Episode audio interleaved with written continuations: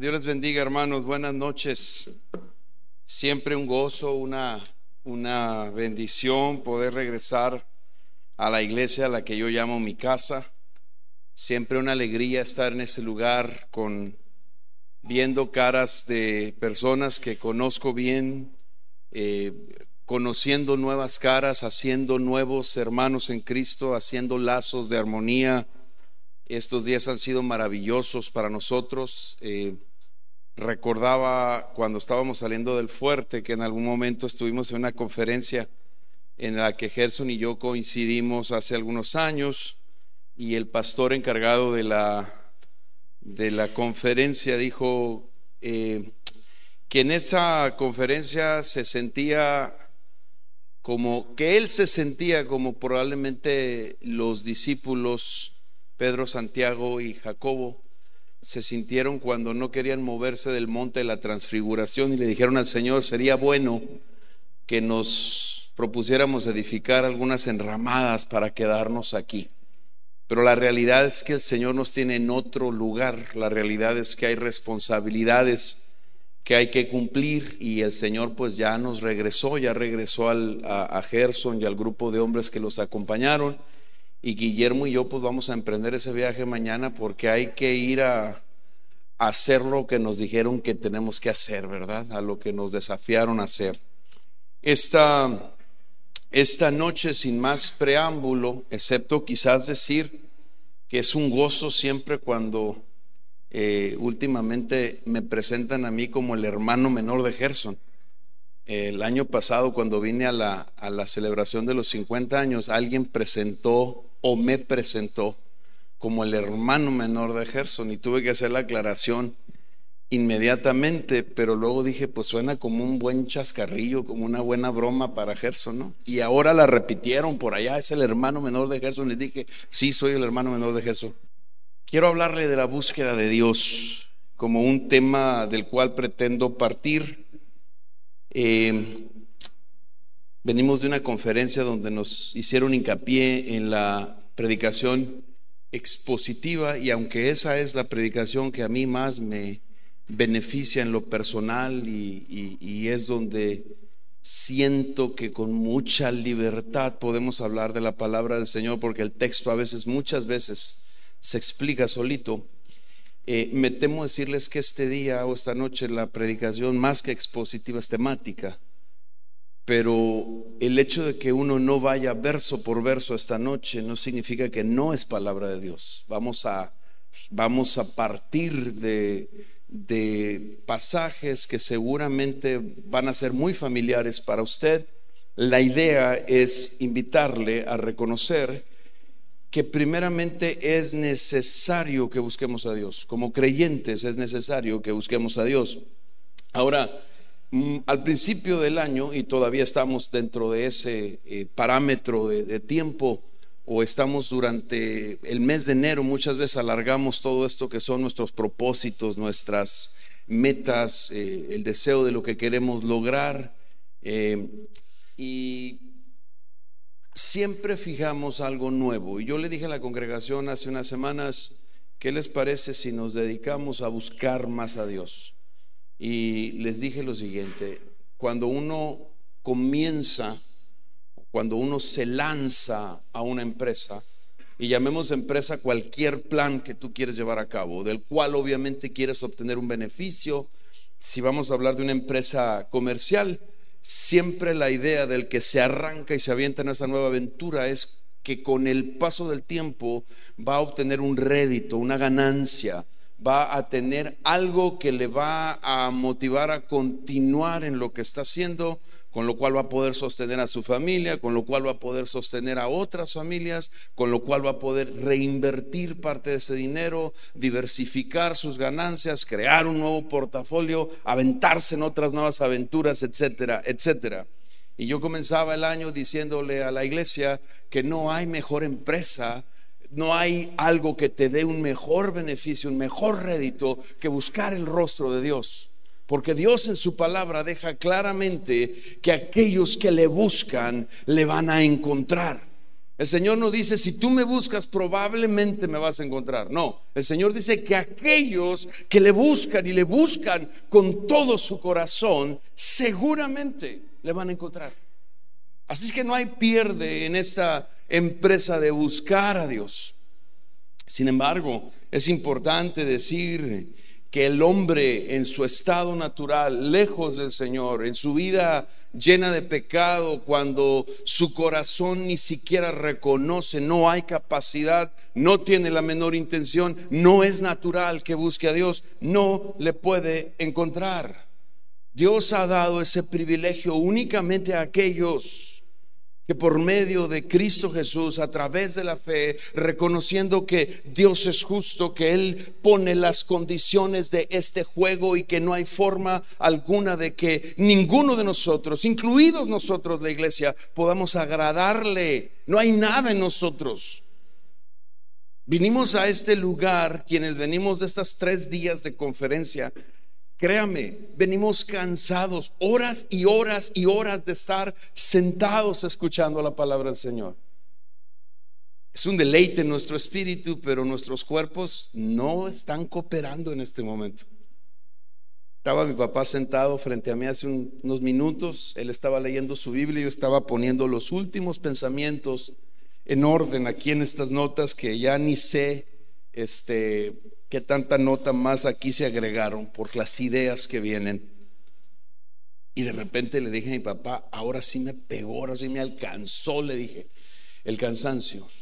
En nuestro estado natural no hay manera de que nuestra carne nos diga, ve al estudio bíblico. No hay manera de que nuestra carne, nuestro estado natural, nuestro cuerpo nos diga, levántate un poco más temprano para orar o invierte unos cuantos minutos más para leer la Biblia. Así es el ser humano, no tiene forma alguna de buscar a Dios, no quiere buscar a Dios, no sabe que tiene esa necesidad. Partiendo de uno de los tantos textos que pudiéramos tocar, yo quisiera que fuera conmigo al Salmo 14. Salmo capítulo o, Salmo número 14 o el 14 el capítulo 14 de ese libro. Cualquiera de las maneras que lo digamos es correcta, pero y nada más quiero que usted lea conmigo un par de versículos. Dice, dice así. Dice el necio en su corazón, no hay Dios. Están corrompidas, están corrompidos, sus obras son detestables. No hay uno solo que haga lo bueno. Desde el cielo el Señor contempla a los mortales para ver si hay alguien que sea sensato y busque a Dios. Deténgase ahí conmigo. Esa es la descripción más actualizada de la condición natural del hombre. No estoy exagerando cuando pudiera yo simplemente invitarle a pensar que si usted huele la página de su Biblia en la que esto está, muy probablemente oleríamos la tinta porque parece que lo acaban de escribir. Esto parece que se escribió, que se acaba de imprimir. Es la descripción tal cual del corazón humano. No busca a Dios, no quiere buscar a Dios, no sabe que tiene esa necesidad. Verso 6, versos 5 y 6 del mismo Salmo. Allí los tienen sobrecogidos de miedo, pero Dios está con los que son justos. Ustedes frustran los planes de los pobres, pero el Señor los protege. Hay dos clases de hombre, aunque el énfasis en el Salmo 14 es el necio. Pero ahí muy entre letras, entre versos aparece otra descripción, los justos, los que temen al Señor, los que por la gracia de Dios y la iniciativa de Dios han sido tomados por Dios. Dios ha ayudado a estas personas a comprender su necesidad del Señor. Número uno, el corazón de Dios está deseoso de que las personas le busquen. No es como que es, no es como que esta situación está fuera del control de Dios. No, Dios quiere que le busquen. Dios quiere que el que no le conoce se entere de su gran necesidad. no quiere que nadie perezca, dice el apóstol Pedro, sino que todos procedan al arrepentimiento. Por lo tanto, Dios es, Él quiere ser encontrado. En Hebreos capítulo 11, versículo 6. Dice que el, que el que se acerca a Dios es necesario que crea que Él es, que Él existe y que es galardonador de aquellos que le buscan. Dios anhela ser encontrado por aquellos que le buscan y le buscan de veras. Dios de hecho llama, Él invita a quienes Él se revela a buscarle. Isaías 55 quizás es la, el texto más conocido, más claro en ese sentido en todo el Antiguo Testamento. Y dice así, busquen al Señor mientras se deje encontrar. Versículo 7 de Isaías 55. Busquen al Señor mientras se deje encontrar. Llámenlo mientras esté cercano. Llamadle en tanto que esté cercano. Y pudiéramos seguir leyendo los versículos que a continuación. Deje el hombre inicuo su camino. Se trata de Dios deseando ser encontrado, Dios dándose a conocer para que alguien le busque. Esa es la idea. Partimos de ahí. Dios ha prometido que Él será encontrado por aquellos quienes le buscan. En Proverbios capítulo 8, versículo 17, quizás en un, a manera de un eufemismo, tomando otra idea, pero es Dios mismo hablando, identificándose a sí mismo como la sabiduría. Versículo 17 de Proverbios 8 dice, a los que me aman les correspondo, a los que me buscan me doy a conocer. Es decir, en este asunto de buscar a Dios, Él ha prometido, búscame, me vas a hallar. Qué frustrante es cuando tú estás buscando a alguien o buscas, específicamente buscas a alguien y alguien te dice, se acaba de ir. Y tratas de llamarlo y él está llamándote al mismo tiempo y las llamadas no pueden conectar. Y qué frustrante es cuando, oye, me dijeron que por aquí estaba, se acaba de ir. No es el caso con Dios. Tú le buscas, Él se deja encontrar. Es un asunto de todo el corazón. Dios quiere, Dios anhela que quien le busque, le busque con todo su corazón, con un anhelo, con un anhelo ferviente. Salmo 42 dice, como el siervo brama por las corrientes de las aguas, así brama por ti, así clama por ti, oh Dios, el alma mía, mi alma tiene sed, sed del Dios vivo.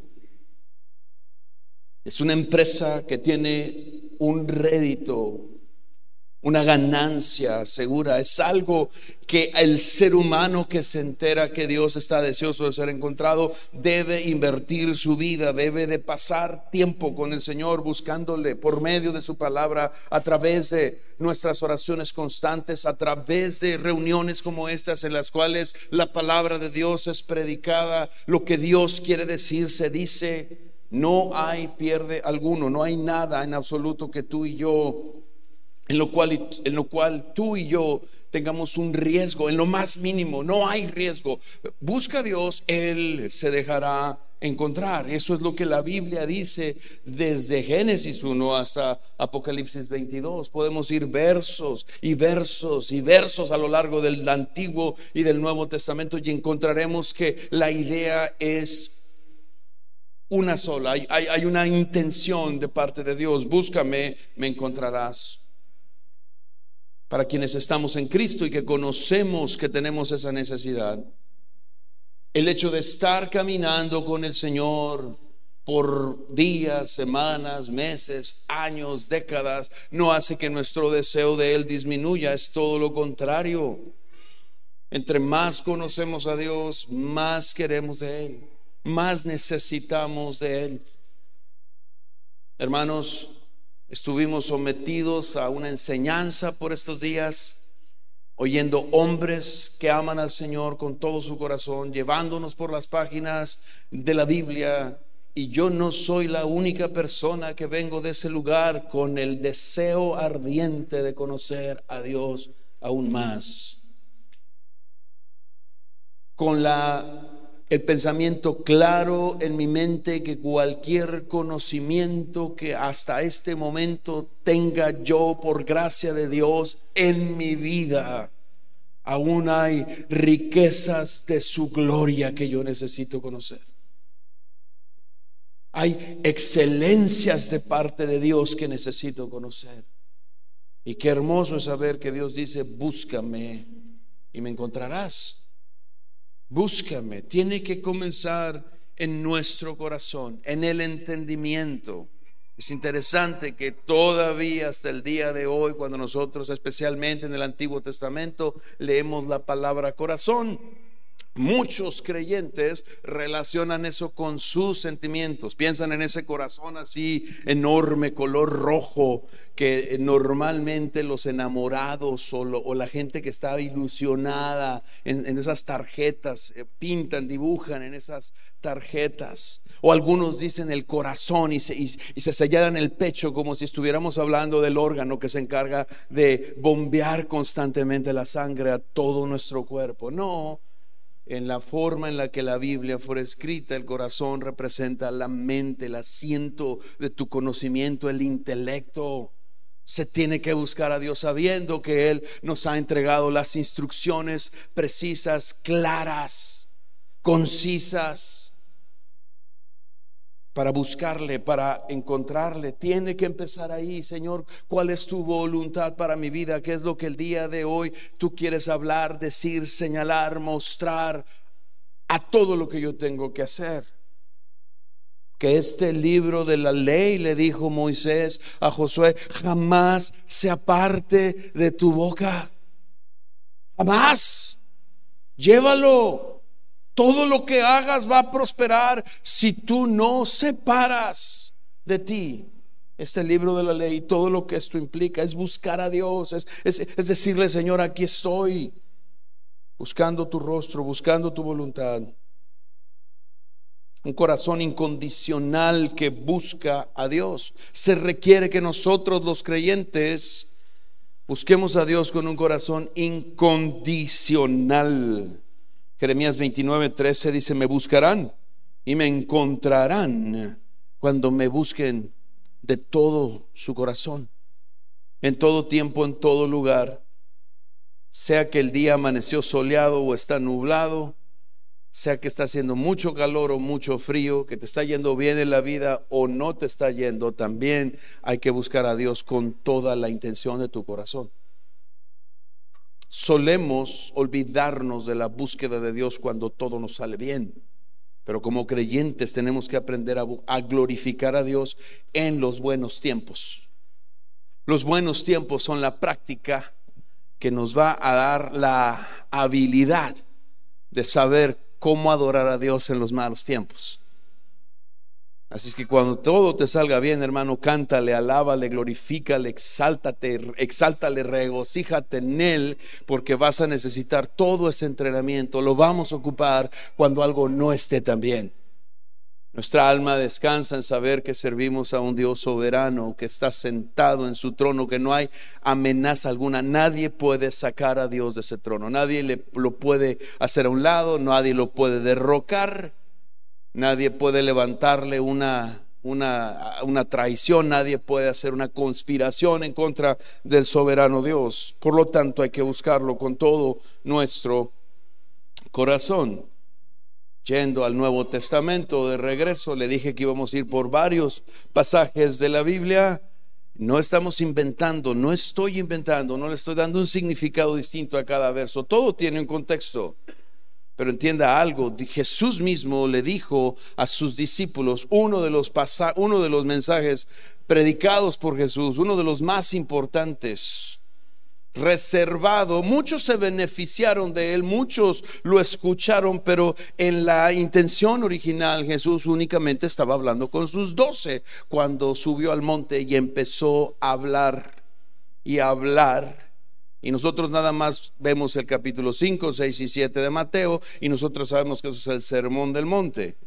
Y pensaríamos que ese sermón fue así de corridito, pero eso tomó horas y horas y horas. Lo que encontramos ahí es una síntesis del sermón de Jesús.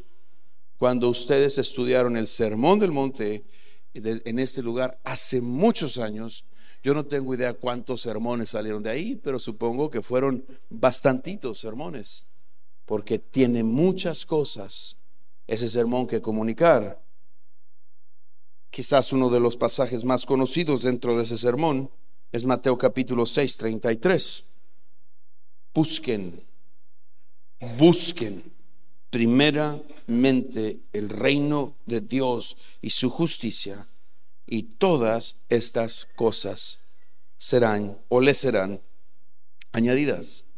Busquen como una prioridad, como algo que tiene que suceder de manera constante, como algo que tiene que estar en el primer lugar de nuestra lista como algo que tiene que ocurrir en cada una de nuestras vidas, busquen primeramente el reino de Dios. Así es que la búsqueda de Dios es algo que tiene que ocurrir en la vida de los justos.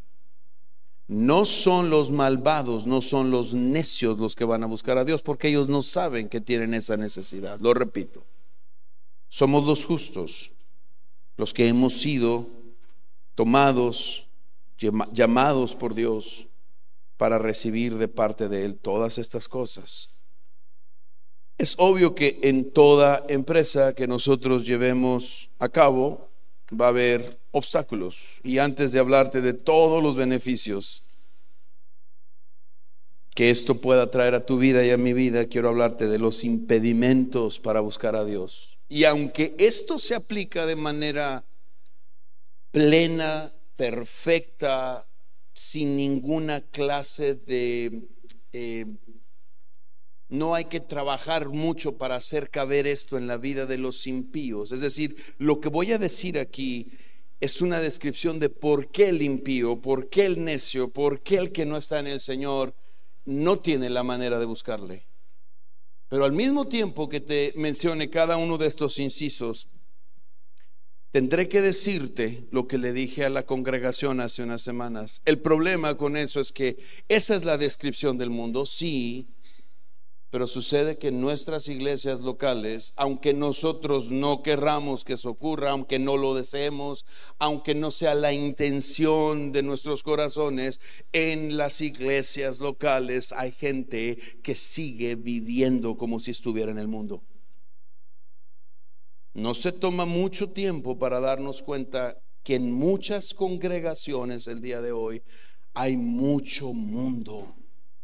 Y la razón que ellos, la razón que esas iglesias, o probablemente la razón porque en algunas de nuestras iglesias no se puede buscar a Dios es porque esa parte del mundo está ahí.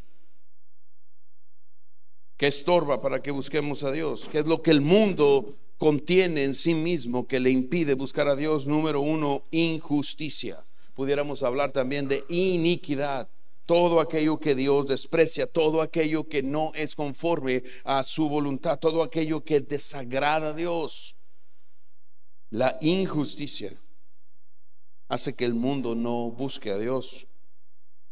En Oseas capítulo 10, versículos 12 al 13. Oseas capítulo 10, versículos 12 al 13, Dios le habla a este profeta y le dice lo siguiente, básicamente. Siembran para ustedes siembran para ustedes siembren para ustedes justicia, cosechen el fruto del amor y pónganse a labrar el barbecho. Ya es tiempo de buscar al Señor. Hago un énfasis en eso. Ya es tiempo de buscar al Señor hasta que Él venga y les envíe lluvias de justicia.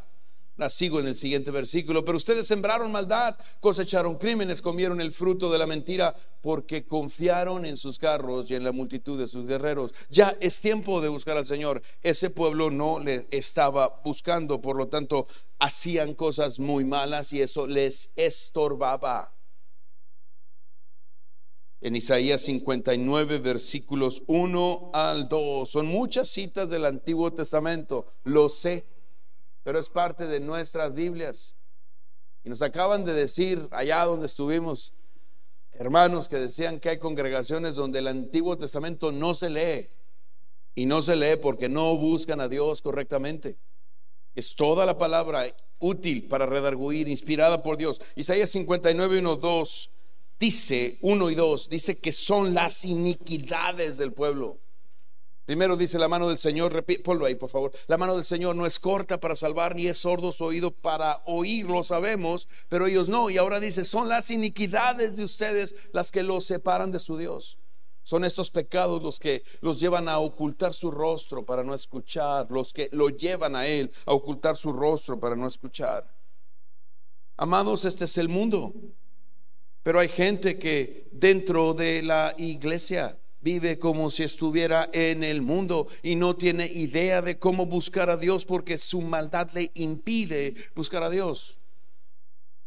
No estoy refiriéndome a personas que pueden vivir sus vidas como si fuera un papalote, llevados de todo tipo de viento, arrastrados por donde sea, pero que vienen el domingo y, pueden levantar sus manos y cantan y aprenden y siguen y, se, eh, esas personas pueden darnos la impresión de que todo está bien, pero Dios es el que conoce sus corazones. Y cualquier cosa que estén buscando o cualquier clase de, experiencia que estén teniendo no es Dios, porque Dios no va a ser encontrado por aquel cuyo en cuyo corazón reina la maldad.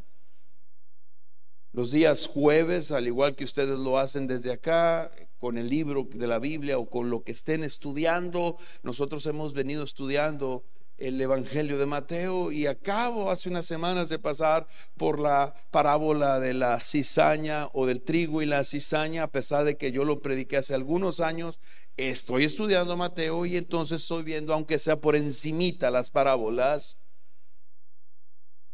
hermanos, el Señor es claro cuando dice que aún dentro de los que son suyos habrá gente que no son suyos y son cizaña.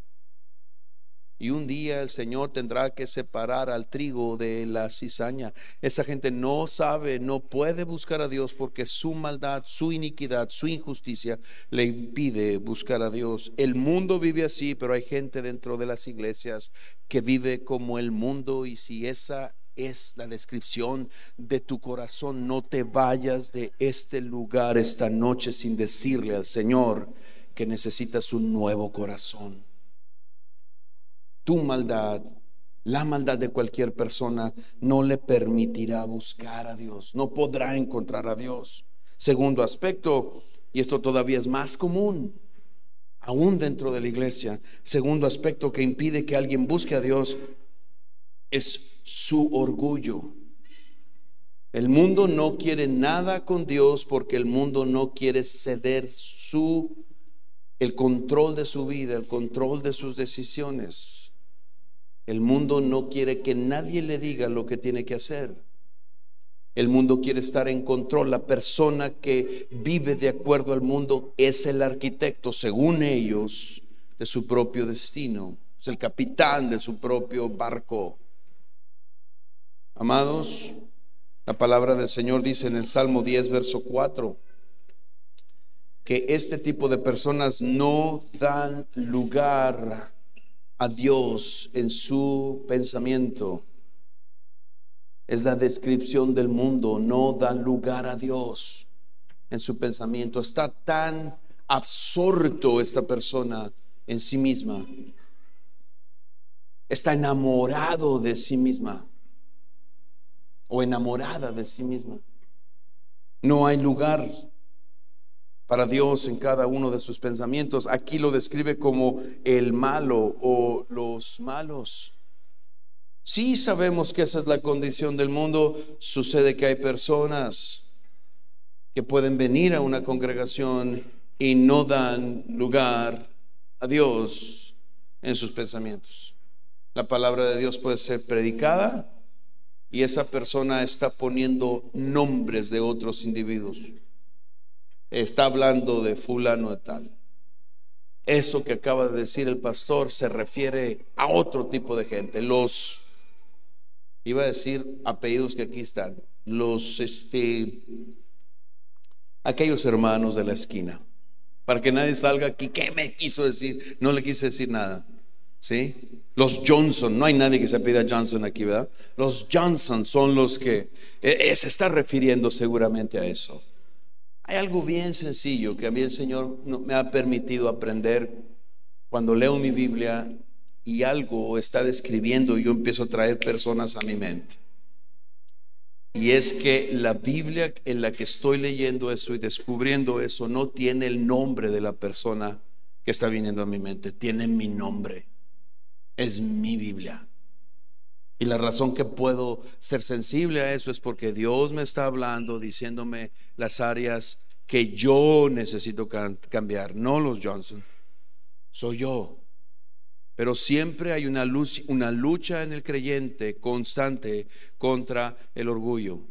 Vimos unos cuantos libros por allá, muchos libros, y yo no, no me cansé de recomendar uno que en particular cuando yo lo leí y acabo de conocer al editor del libro y le dije, hermano, no hubo página de este libro donde mi corazón no sangrara porque cada una de las cosas que se dijo en este libro, algunas de las cosas que se dijeron en este libro, me describieron a mí. Algo que va a estorbar a buscar de Dios es el orgullo. Pensar que no necesitamos orar más, pensar que no necesitamos pasar más tiempo ante la palabra de Dios y que la palabra de Dios nos desgaje, nos desnude, nos exhiba, nos muestre lo que somos pensar que no ocupamos momentos como estos donde tenemos que ser instruidos, donde tenemos que estar con otras personas que al igual que nosotros batallan con lo mismo o con cosas peores de las cuales podemos aprender en humildad y decir, mi hermano, su presencia en este lugar, el hecho de que a pesar de sus pruebas, sus luchas, Él esté aquí primero, antes de que yo llegue, cómo me ministra, cómo me ayuda. Es el orgullo lo que nos estorba ver todo eso, hermanos. Es el orgullo lo que nos estorba a, buscar más de Dios. Así es que si en su corazón hay la menor pizca de orgullo, donde usted dice, sí, bueno, hay algunas cositas, deje que esas cositas salgan a la luz, déselas al Señor, porque eso lo está impidiendo a usted de buscar más a Dios. Reconozca que hay momentos, reconozcamos que hay momentos en los que quisiéramos parecernos a estos hombres y mujeres de la Biblia que, eh, que, lograron grandes hazañas. Hermano, que no se te olvide que esas grandes hazañas, no, el crédito de eso no es personal, es Dios utilizando vasos frágiles y sencillos.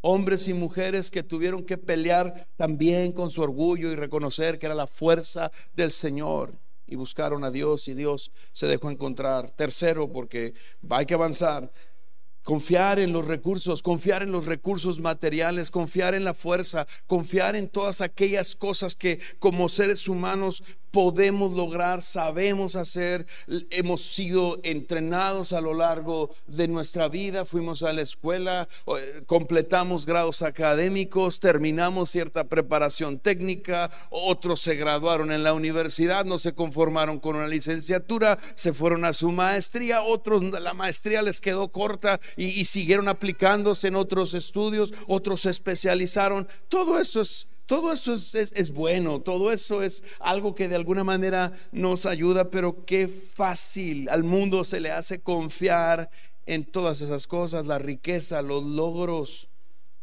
los contactos. Aquí en México lo diríamos las palancas.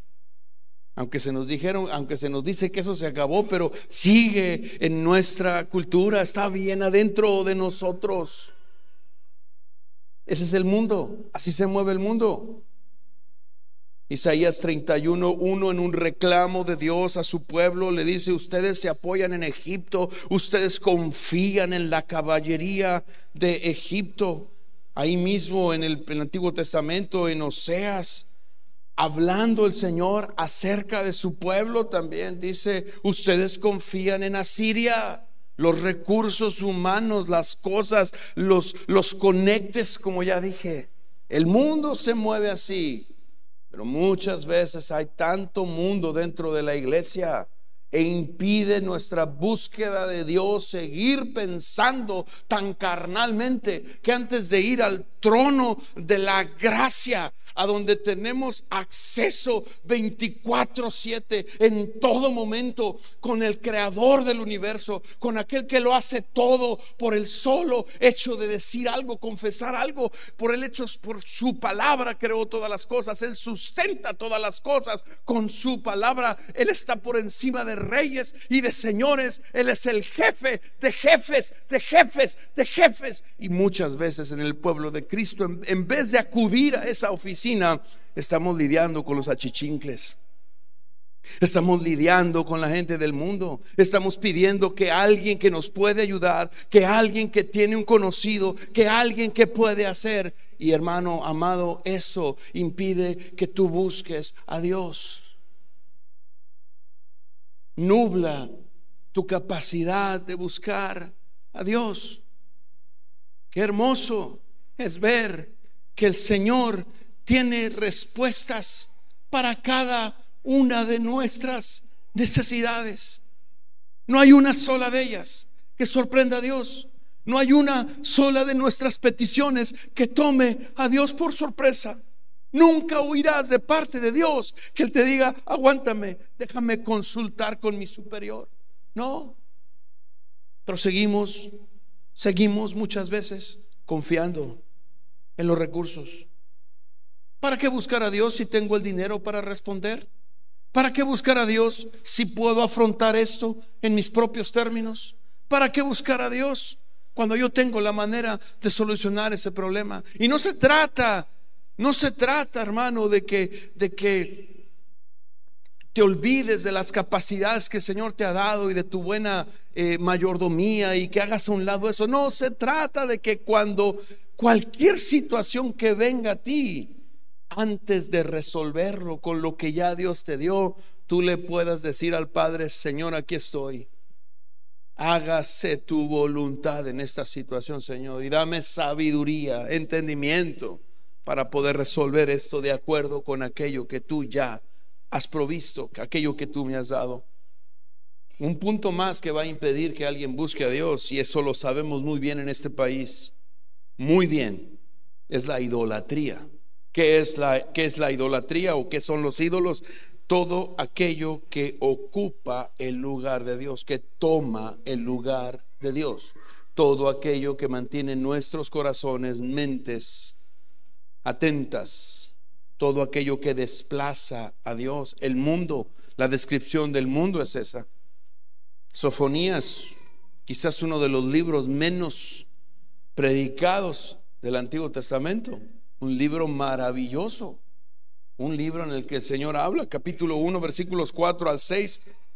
Al final de esa cita que yo le acabo de dar, el Señor tiene un reclamo para su pueblo y le dice, ustedes, su lealtad han compartido su lealtad con el Señor. Déjeme leerlo. Extenderé mi mano contra Judá y contra todos los habitantes de Jerusalén. Exterminaré de este lugar todo rastro de Baal hasta el nombre de sus y hasta el nombre de sus sacerdotes. Siguiente pantalla, pues si me estás ayudando. A los que a los que en las azoteas se postran en adoración ante las estrellas del cielo, a los que postrados en adoración Judá juran lealtad al Señor y al mismo tiempo a Moloch Sabemos que a los que se apartan del Señor y no le buscan ni lo consultan, sabemos que ese es un caso extremo donde el pueblo del Señor recurrió a todo esto. Y que eso es lo que la gente hace allá afuera. Pero cuántas veces es más fácil levantar a un ídolo en medio de nosotros. Y hay muchos ídolos y no dispongo del tiempo para poder hablar, pero creo que tenemos que pensar dónde está nuestra lealtad. ¿Dónde está nuestra lealtad? Porque eso, de eso va a depender nuestra búsqueda del Señor. Amados hermanos, para nosotros es tan fácil, para el ser humano es tan fácil levantar ídolos. Es fácil.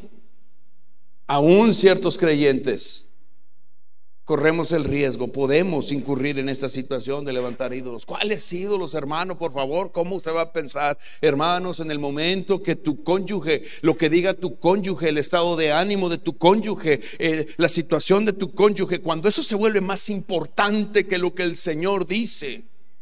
Permíteme decirte que estás levantando un ídolo de tu propio cónyuge. Permíteme decirte que cuando para no entrar en un conflicto con tus propios hijos, decides seguirle la corriente a tus propios hijos, a pesar de que eso implique darle la espalda a la palabra de Dios, permíteme decirte que estás levantando en tus propios hijos ídolos. Y en ese momento la búsqueda de Dios se vuelve difícil, porque es más fácil agradar a los hijos que agradar a Dios. Yo sé que todos en este lugar estamos haciendo un esfuerzo tremendo de levantar en el nombre del Señor, por medio de la gracia del Señor, a través de lo que el Señor nos ha dado en su palabra, levantar una generación piadosa de, en cada uno de nuestros hijos. Sé que estamos trabajando durísimo en eso, pero permíteme recordarte algo. La salvación es algo personal. Nosotros tenemos que sembrar a tiempo y fuera de tiempo. Tenemos que exhortar, corregir, usar la disciplina, la amonestación del Señor, pero puede que llegue el momento donde el corazón de uno de nuestros hijos quiera rebelarse en contra del Señor. Y cuidado, cuando por no llevarle la contraria al muchacho vas a tener que llevarle la contraria a Dios. Puede ser un ídolo que nos impida buscar claramente la presencia del Señor. Es muy fácil es muy fácil olvidarnos del Creador para mirar a lo que está creado y hacer imagen de todo eso. Esa es la descripción del mundo, yo lo entiendo, lo sé. Pero vuelvo a repetirte, hay mucho mundo dentro de las iglesias. Y hay gente que no sabe buscar a Dios porque está embobada con sus ídolos. Hace muchos años escuché a mi papá predicar. No lo escuché aquí directamente, yo ya no vivía. No sé cómo me fui haciendo de cassettes este, alguna vez Gerson me compartió cassettes y cassettes y cassettes y en alguna de sus predicaciones por ahí del libro de Josué, cuando Josué toma la decisión de decir, a ver, hay que escoger en este momento si vamos a seguir al Señor con todo nuestro corazón y le vamos a poner atención o vamos a mantenernos sirviendo, siguiendo a los dioses de Egipto. Y me acuerdo muy claramente que mi papá dijo en esa, o vamos a seguir jugando con esos diosecitos que nosotros hemos creado. Está tan, hay tanta propensidad en el corazón del ser humano para crear ídolos que realmente nosotros debemos constantemente verificar que no estamos levantando un ídolo en algún momento. Porque cuando eso pasa no hay manera de buscar a Dios.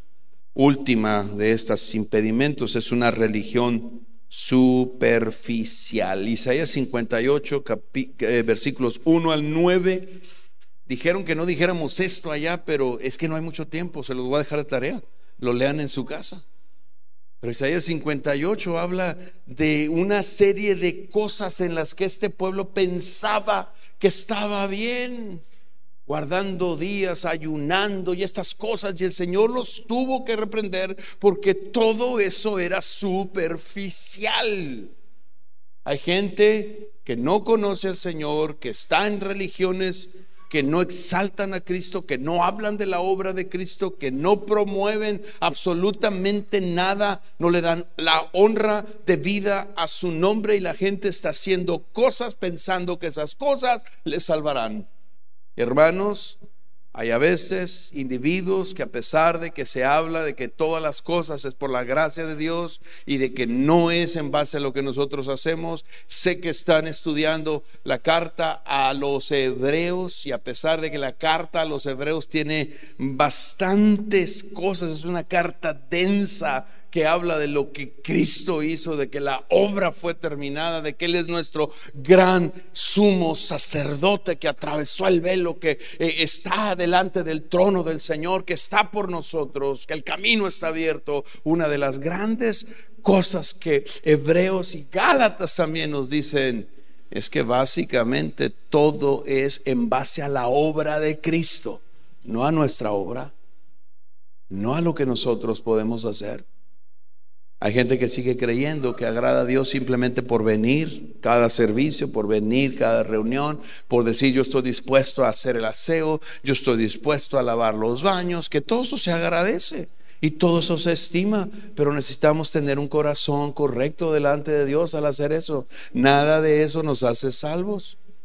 Nada de eso hace que nosotros seamos aceptos delante de Dios, porque más chamba le doy a la iglesia, seguramente estoy dentro de los favoritos del Señor. Hermanos, el Señor no tiene favoritos.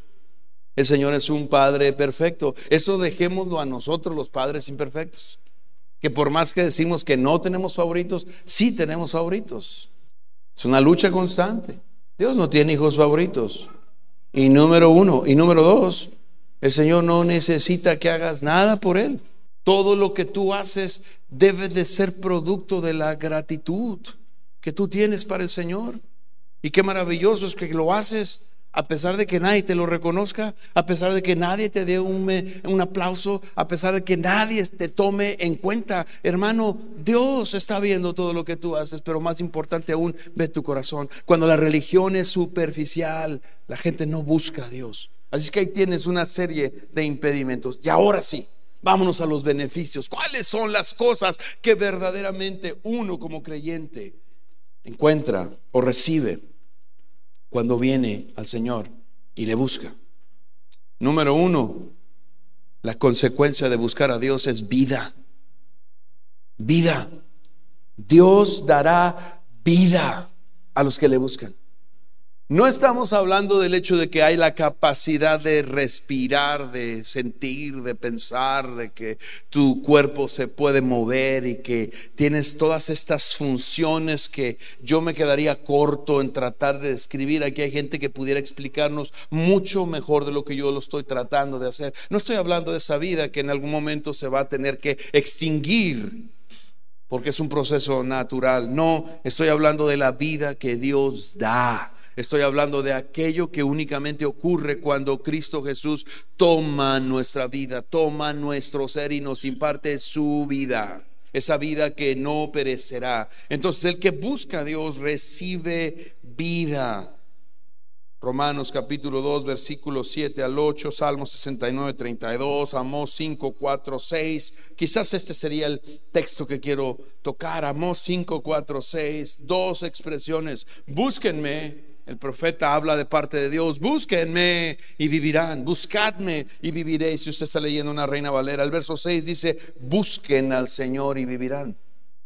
Cuando se busca al Padre, cuando se busca al Hijo, cuando se busca al Espíritu Santo, hay vida. El resultado es vida. Vida. Tú buscas a Dios y Él va a impartir su vida sobre ti. Hace un momento, en la entrada te dije, en la introducción te dije, ¿qué es el rédito? ¿Qué es la ganancia de buscar a Dios? Vida, vida, pero no, no es lo único que el Señor te va a dar. Dios perdona a los que le buscan. Hay perdón cuando buscamos al Señor. Segundo libro de las Crónicas, capítulo 7, versículo 14. Si mi pueblo que lleva mi nombre se humilla y ora y me busca y abandona su mala conducta, yo lo escucharé desde los cielos o desde el cielo y perdonaré su pecado y restauraré su tierra. Cuando buscamos al Señor, recibimos perdón. Es tan importante, es tan básico. Como creyentes tenemos la capacidad de pecar. Eso lo hemos entendido. No es como que el pecado es algo que nunca, nunca pasará en, nuestros, en nuestras vidas. La influencia que antes el pecado tenía, esa, esa influencia ya no está ahí. Ya no eres un pecador delante de Dios. Dios ve a un hijo a través de Cristo Jesús en cada uno de nosotros. Nos ha dado su justicia. Ha quitado nuestra iniquidad y nos ha dado su justicia. Y cuando un creyente peca, porque sí pecamos, y esto no es una licencia abierta, no es un voucher abierto para que usted vaya y peque, no, nosotros tenemos que evitar a toda costa el pecar. Tenemos que estar siempre al tanto de que el enemigo de nuestras almas no descansa, anda como león rugiente buscando a quién devorar, a quién confundir. Nuestra carne tampoco cesa. Le dije hace un momento que no es como que coopera para hacer la voluntad de Dios, es todo lo contrario, se opone a la voluntad de Dios, hay que someterla. Cuando incurrimos en un pecado, el apóstol Juan dice claramente en la primera epístola, si alguno de ustedes peca, si alguno de ustedes peca, abogado tenemos para con el Padre a Jesucristo el justo. Y más adelante dice, si confesamos nuestros pecados, Él es fiel y justo para perdonar nuestros pecados y limpiarnos de toda maldad. Cuando tú vas y buscas a Dios y traes el pecado y dices, Señor, yo sé que esto, esto que acabo de hacer, esto que acabo de pensar, de sentir, esto en lo que acabo de accionar, Señor, no te honra. Y aquí está delante de ti, yo lo confieso, lo traigo delante de ti. Señor, perdóname, cambia mi corazón. Estas cosas que a veces, Señor, yo estoy tolerando, sácalas de mí, Señor. Trata con ellas, Él te perdona. Le buscas, Él te perdona. Vida, perdón. ¿Qué más podemos encontrar en el hecho de buscar al Señor? Bendición. Bendición. Salmo 119, verso 2, uno de tantos textos que pudiéramos utilizar, dice, dichosos los que obedecen tus mandamientos y de todo corazón lo buscan. Dichosos los que guardan sus mandamientos y de todo corazón le buscan o lo buscan. Hay bendición, hay dicha en buscar al Señor. Hay algo más que una felicidad superficial. Bienaventurados, dice la versión Reina Valera nosotros tenemos que reconocer que esa palabra se vuelve muy importante en el Sermón del Monte, Mateo capítulo 5, los primeros versículos. Bienaventurados los pobres en espíritu, bienaventurados los que lloran, bienaventurados. ¿Se acuerda de eso? Esa palabra que a veces se vuelve complicada para muchas personas y que a veces pasa a nuestras traducciones más modernas como dicha, dichoso, es mucho más que feliz, siete veces felices, diferentes traducciones que pudiéramos usar, pero hay una bendición en aquellos que buscan al Señor. Solamente los que estamos en Cristo podemos comprender de lo que se trata. El mundo no entiende. Por eso al mundo le pasa decimos aquí de manera muy coloquial, de pasa de noche, cómo estamos haciendo estas cosas. Hay dicha, hay bendición, el respaldo de Dios por el hecho de que tú le buscas y atiendes sus mandamientos. Algo más, no solamente es la vida, no solamente es el perdón, no solamente es su bendición, también su provisión. Tú le buscas y el Señor te va a proveer de lo que necesitas. El Salmo 34, versículo 8 al 10, dice, prueben y vean que el Señor es bueno. Dichosos, benditos los que se refugian en Él. Teman al Señor ustedes sus santos, pues nada falta a los que le temen. Los leoncillos se debilitan y tienen hambre, pero los que buscan al Señor o a los que buscan al Señor, nada les falta. Nada les falta. En ningún lugar de este texto que acabamos de decir, que por cierto el Salmo 34 es un salmo precioso, es un salmo acróstico, eh, fue pensado de esa manera para que el pueblo lo memorizara mucho más fácil, tantas cosas que podemos hablar de ese tipo de salmos. Pero este salmo no dice que tú tienes que parar de trabajar y em, dejar que las cosas se den porque se tienen que dar. No, no, no. Las cosas no se dan así. Hay, que trabajar, hay que luchar, hay que salir adelante. Lo, el énfasis está, tú buscas a Dios y Él se va a encargar de proveer. Es decir, yo tengo algo que hacer y, Dios nos ha dado a todos diferentes habilidades, capacidades. Salimos todos los días, devengamos el salario, el sustento con el que con el que sacamos adelante el proyecto de nuestra vida, pero nuestro énfasis no está en hacernos más prósperos. Nuestro énfasis no está en echarle más ganas para que el jefe se dé cuenta y me, y me, y me venga una promoción o me, o, me den la supervisoría de mi departamento. Todo eso está bien, qué bueno que se dé, pero el énfasis del cristiano es yo busco a Dios y Él provee. Yo cumplo con mi trabajo, llego a tiempo, doy todo mi esfuerzo, hago mis horas, le pongo toda la galleta, todas las ganas que hay que invertir ahí, pero mi corazón se dedica a buscar a Dios. Ahí está mi prioridad y Él provee. Nada le hace falta a los que buscan al Señor. Porque muchas de las necesidades que nosotros decimos tener no son necesidades, hermanos. son anhelos, son deseos, son sueños, son caprichos.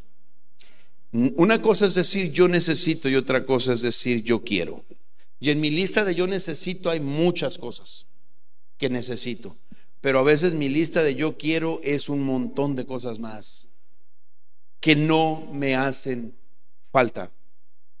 Y que en lugar de pedirle al Señor en la lista de yo quiero, yo quiero, yo quiero, yo quiero, tengo que ir al Señor para decir, Padre, aquí estoy, haz tu voluntad en mi vida, hazme más como Cristo, moldéame a tu imagen, Señor, renueva mi corazón.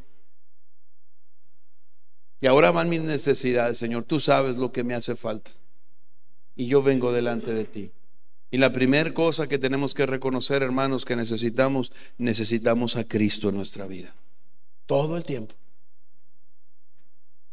Que en tu lista de necesidades aparezca, quiero ser, debo ser más santo, debo ser más entregado al Señor, debo ser más obediente a ti, Señor, debo ser sometido a ti. Debe de haber menos de mí para que haya más de ti. No hace falta nada a los que buscan al Señor. Y viene también en el, en el combo, permítame poner un piloncito en esto. Viene también el contentamiento. Dios nos da contentamiento con lo que, con lo que Él nos ha dado. Contentamiento. Cuando buscamos al Señor, por lo tanto, no solamente es vida, perdón, y la provisión, la bendición, también hay protección de parte de Dios. Protección. Salmo 27, versículos 4 al 5. Una sola cosa pido al Señor. Lo bueno de haber crecido leyendo la Reina Valera es que uno de repente puede así como que mezclarle a las versiones, ¿no? Y la Reina Valera dice algo más profundo aquí. Dice, una cosa he demandado una sola cosa he demandado a Jehová.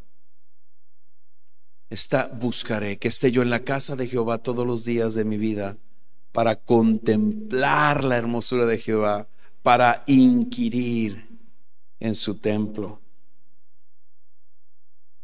Si me das la otra, porque ya me pusiste la reina Valera ahí, pues, porque Él me esconderá en su tabernáculo en el día del mal me ocultará, esta es versión antigua, ¿no? Ocultaráme en lo reservado de su pabellón, pondráme en alto sobre una roca. Qué hermoso. Una sola cosa le pido al Señor y es estar frente a Él, buscarle a Él. Y Él se va a encargar de protegerme.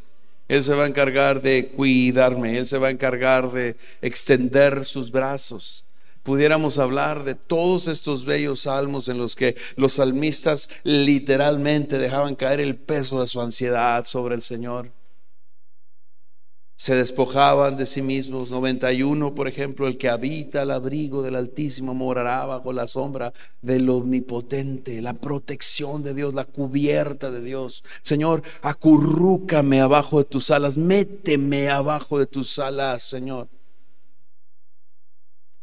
Cuando alguien está creciendo, los niños que están aquí, que están creciendo, y que ellos no necesariamente miden el peligro como ya un adulto lo hace y ve y ven al perro del vecino que se sol, me refiero al can, ¿no?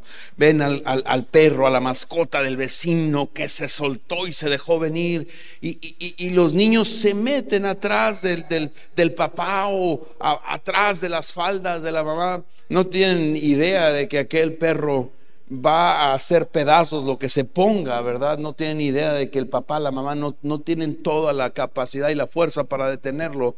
Pero no es el caso con nosotros. Cuando nosotros vemos el día malo, nosotros corremos a la presencia del Señor.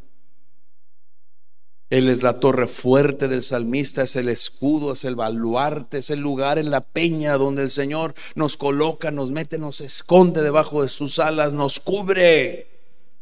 Él da protección a aquellos que le buscan, hermano.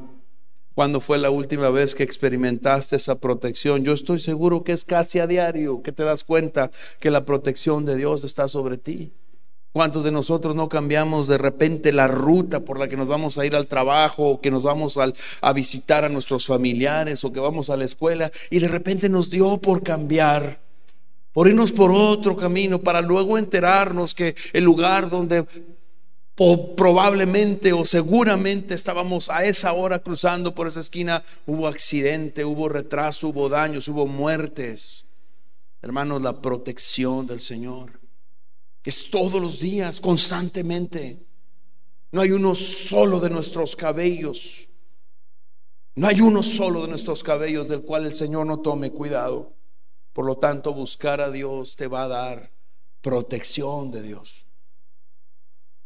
Escuchaba a mi papá hace un par de días recordar la experiencia cuando él pensó que era el momento de partir a casa y cómo con la poca fuerza que le quedó en ese momento, él solamente iba al Señor diciéndole, este pobre clamó a Jehová y él le libró de todos sus temores. Hermanos, Él protege a los que le buscan. Él cuida de nuestra integridad. No hay nada. Nadie puede tocarnos. Nada puede tocarnos porque Él nos protege. Y aunque nuestra carne, aunque la parte frágil de nosotros pueda verse comprometida, la parte más segura, la parte más, valiosa de nosotros está segura. Recuerda lo que Jesús le dijo al Padre, Señor, estos que tú has puesto en mi mano, aquí me los pusiste, son míos. ¿Quién los podrá arrebatar de mi mano? Estás seguro, estás protegido. Suelo recordar muchas cosas de mi niñez cuando me encuentro con pasajes como estos. Mi abuela materna oraba de esta manera. Y hasta el día de hoy, cuando oro sobre la vida de mis hijos, repito las palabras de mi abuela, porque cobran sentido para mí. Cuando he visto que la mano de Dios nos cubre y ella decía, Señor, los pongo en el hueco de tu mano santa, en el hueco de tu mano santa, ahí están. Y me, y me encuentro con este pasaje en el Evangelio de Juan cuando Jesús dice, están en mi mano, tú los pusiste ahí y de ahí nadie los puede arrebatar. Anímate a arrebatarlos, es básicamente, ¿verdad? Que alguien se anime a arrebatarlos, nadie. Porque quienes buscamos a Dios tenemos su protección. Y por último, para honrar el tiempo de la palabra del Señor y poder que cada uno de nosotros vaya a casa esta noche y vaya meditando en todo esto. ¿Qué más podemos encontrar cuando buscamos a Dios? Vamos a tener acceso al entendimiento y la sabiduría de Dios. Tú buscas a Dios y vas a ser un hombre y una mujer entendido y sabio. Es una promesa de parte de Dios. Él nos ha dicho, Él nos ha dicho, que le busquemos. Y seremos personas más sabias, seremos personas más entendidas en la voluntad del Señor. Amado hermano y hermana, nuestros corazones y nuestras vidas dependen del Señor. Necesitamos buscarle más y más. Proverbios 28, 5. Dice, los malvados nada entienden de la justicia. Los que buscan al Señor lo entienden todo. Los que buscan al Señor lo entienden todo. Esto no ocurre de la noche a la mañana, ¿eh? No vaya a salir diciendo, ya yo confío en el Señor, ya entiendo todo. No, estos son años y años y años de caminar al Señor, pero sea paciente, vamos a llegar ahí. Tú buscas al Señor y Él llena de entendimiento tu vida. Ah, Señor, ahora entiendo. Cuando tú leas la Biblia, amado, y no entiendas algo, no te desanimes. Nomás léelo y di, Señor, es tu palabra, aunque no la entienda. Es tu palabra. Esto es lo que el Espíritu de Dios hace con eso que en un determinado momento tú no entendiste. Cuando venga el momento de la prueba, de la lucha, cuando venga el examen parcial, el examen semestral, no estoy hablando en términos literales, muchachos, ¿ok? hay que estudiar. Si usted quiere pasar un examen, hay que estudiar, hay que ir por todo el material de estudio y aprenderte los conceptos. Pero estoy hablando de manera figurativa. Cuando te venga el examen trimestral, este, el semestral, cuando te venga así como que, a ver, voy a, ahora sí como que tengo que defender la tesis de esta carrera de vida, ¿no? Que el Señor me ha dado. Esos textos que tú de repente dices, no, no sé ni qué quiso decir, el Espíritu de Dios los va a tomar y te los va a mostrar. Y texto para eso, pastor, el Espíritu que vendrá de parte del Señor, Él les llevará a dónde? Les hará conocer qué? La verdad. Los guiará a toda verdad. Les hará recordar las palabras que yo ya les he dicho. Por lo tanto, viene esto de de entender y, de adquirir sabiduría de parte de Dios. Esto es un asunto de todos los días. Hazme más como tú, Señor, hazme más sabio. Hermano, si tú tienes muchos, muchos, muchos años casado, casada, y tú piensas que ya lo sabes todo, yo creo que no lo sabes todo. Y cada día de tu vida con ese cónyuge que el Señor te ha dado es una escuela que te está haciendo más sabio. Hay que buscar a Dios.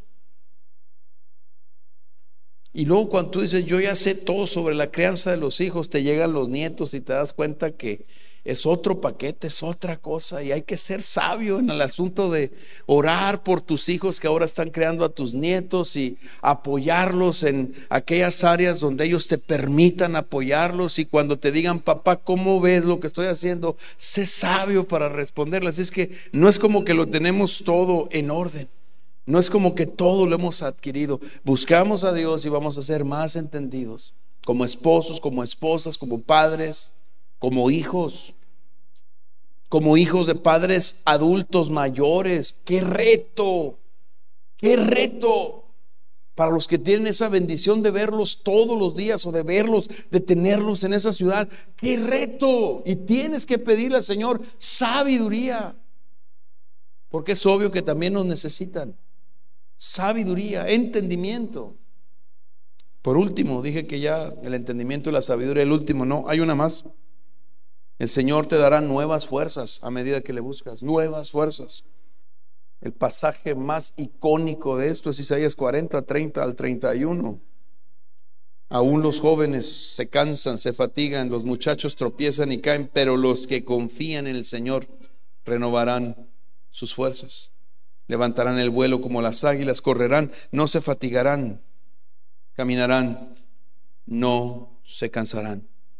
Hay perdón, hay vida, hay perdón, hay bendición, hay provisión, hay protección, hay sabiduría, hay entendimiento, hay nuevas fuerzas para los que buscan al Señor. Y estoy seguro que si tuviéramos la manera de buscar todavía más a fondo en la palabra, encontraríamos más beneficios acerca de la búsqueda del Señor.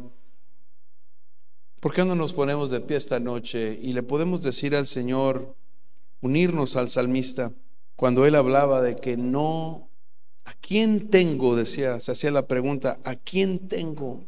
¿A quién tengo en los cielos? Sino a ti. Y fuera de ti, Señor, fuera de ti no hay nada. Señor, en esta en esta noche hemos ido por un recorrido de tu palabra. Cuánta paz y cuánta tranquilidad hay en quienes a través de Cristo Jesús, por medio de lo que Él ha hecho por nosotros en el Calvario, podemos buscarte y podemos encontrarte. Nuestro corazón, por un lado, se regocija en saber, Señor, que tú has planeado esto así para que te encontremos. Y el mismo corazón que se regocija por ello, Señor, también se estremece al saber que hay personas que no te buscan porque no tienen ni la menor idea que tienen esta necesidad. Por lo tanto, en esta noche oramos, Señor, que tú te reveles, que tú te muestres al perdido, al que no sabe de ti, al que vive muerto en delitos y pecados al que está ciego por causa de que sus ojos han sido cegados por el príncipe de este mundo. Aquellos, Señor, que están en rebeldía plena, en un estado de absoluta, de absoluto orgullo, Señor, y negación de ti. Un rechazo, un repudio completo a ti. Oramos para que la bendita palabra de Cristo, para que el Evangelio, Señor, sea proclamado sobre sus vidas, sea enseñado, predicado, y que aquellos, Señor, cuyo corazón ha de ser abierto a estas verdades, Señor, puedan correr a ti. Oramos con todo nuestro ser que quienes estamos en Cristo no echemos en un saco roto todo lo que hoy hemos escuchado y recibido. Te pido, Señor, que al acercarnos a ti haya un gozo pleno en saber, Señor, que tú te dejarás encontrar por aquellos quienes te buscan. Que sea urgente nuestra búsqueda de ti como algo prioritario en medio de una generación de necios, de gente ensoberbecida que quiere estar en el trono de sus decisiones, aquellos que dicen no hay Dios. Señor, hay una generación justa que te busca y la cual experimenta todos estos beneficios. Yo oro por esta iglesia, Señor, en la cual, Señor, no solamente mi generación, de la cual no solamente mi generación, Señor, fue bendecida por la predicación de la palabra, pero hay generaciones más jóvenes que lo están siendo igualmente como lo fuimos nosotros. Que mientras tu regreso, Señor, no ocurra en este lugar, siempre haya palabra tuya que alimente a tu pueblo y que tu pueblo pueda siempre procurar buscar tu rostro. En esta noche, Señor, te doy gracias que hemos estado juntos y hemos estado, Señor, como el cuerpo de Cristo que somos. Yo te ruego que haya hambre y sed en nuestras vidas para correr a ti, para buscarte a ti, con desesperación, con el deseo, Señor, de que así como el siervo busca por las aguas, así nuestra alma clame por ti, Señor. Gracias por cuidarnos, gracias por protegernos, gracias por librarnos de toda nuestra ansiedad, de nuestra solicitud y gracias por mantenernos cerca de ti, Señor. En esta noche te damos el honor, te damos la gloria y te bendecimos. Al irnos de este lugar, despide a tu pueblo en paz llévalo con tranquilidad. Que cada uno de mis hermanos vaya a casa, descanse, repose, Señor, y que estemos listos, si así lo permites, para continuar nuestra, nuestras labores el día de mañana. Y que el día domingo, si igualmente tú lo permites, traigas a tu pueblo a este lugar para seguir escuchando tu voz y seguir siendo testigos de tu obra en Cristo Jesús. Amén y amén.